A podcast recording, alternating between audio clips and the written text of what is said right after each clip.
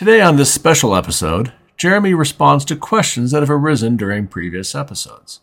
If you have questions, please go to beyondthewalls-ministry.com and submit it through the contact page. And now, Jeremy responds.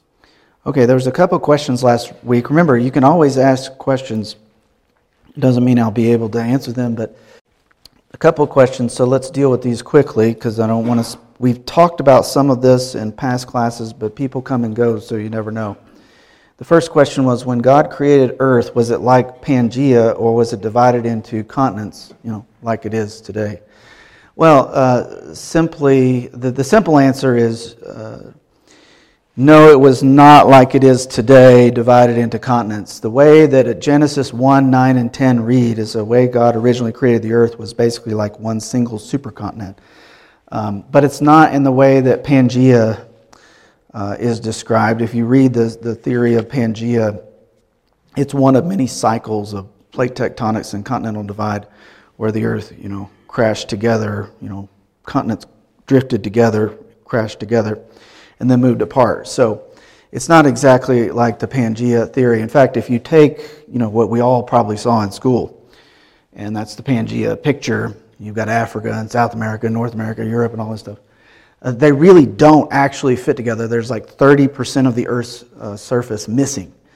Uh, so um, if you fill in all the gaps in the picture, yeah, you won't see that 30% is missing, but 30% is kind of a big chunk since it's like a third. so, um, so it actually doesn't really fit together. The way that creationists um, describe the early Earth and then the post flood Earth, or let's just say the created Earth and the post flood Earth, is they talk about the world of Rodinia. That's what they call it. And Rodinia is basically a supercontinent, as Genesis 1 9 and 10 describes. Most of the earth was land with less water surface than we have today. And probably the elevation of the highest mountains were no more than about 8,000 feet. And so this was Rodinia. And then at the flood, you have a catastrophic event which causes massive amounts of erosion of land, soils.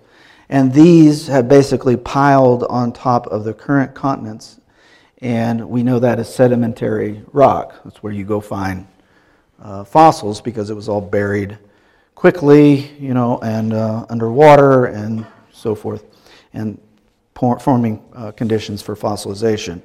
So, at any rate, um, then what creationists describe is a Pangea forming when continents by rapid movement actually hit one another, you know, collided and formed like mountain ranges and so forth. In fact, that's one of the questions in geology that's uh, secular geology that's never they can't answer really is how you form mountains.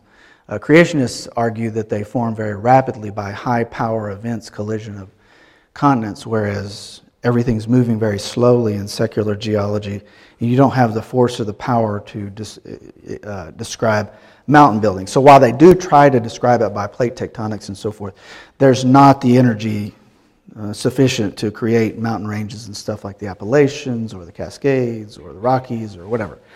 So um, all these things though are described, and you can research these things uh, what creationists have done. So I would just say there's a Rodinia type Earth originally, and then after the flood, it's a Pangea type event which forms the mountains, and then um, uh, further catastrophes in the latter part of the flood that resulted in the current basic configuration of the continents.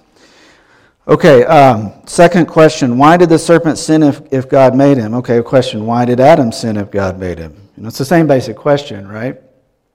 Um, well, look, there's only three ways that we know as humans that were possible creations.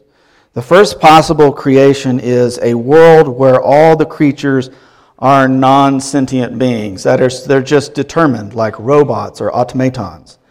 Uh, this is a possibility, but in that, in that possible world, every being or creature would only do what that being or creature was basically programmed to do, and it could not do other. So in that world, there's no choice, uh, there's no love that's genuine. Everything is just determined. Everyone does what they have to do. So that's one possible world, right? Another possible, possible world is a world in which we're not created. And if that were the world, then uh, we are not responsible because there's no one to whom we ultimately are responsible to. There's no God. So that's another worldview, an idea uh, that could be a possibility. Uh, the third possible world is a world where, all creatures, creatures that are cognizant, self conscious, and self directing, uh, ha- are sentient beings. That is, we're responsible beings. And in this world, there is real choice, and there is real love, and there is real sin. And uh, these actions are significant and they are meaningful because they are actually real.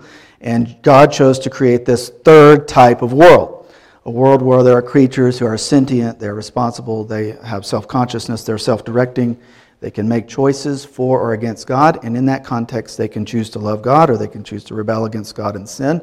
And the same thing is true, of course, for angelic beings. They could choose to sin or to love God. And that's the type of world God created. Um, so, the way that God made us, He made us incorrupt as well as angels. He made them incorrupt but corruptible. That is, with the capacity to become corrupt uh, by choosing uh, to sin against Him. Okay? So, um, beyond that, I can't really answer the question other than to say that this is the universe that God decided to create, the way He decided to make things.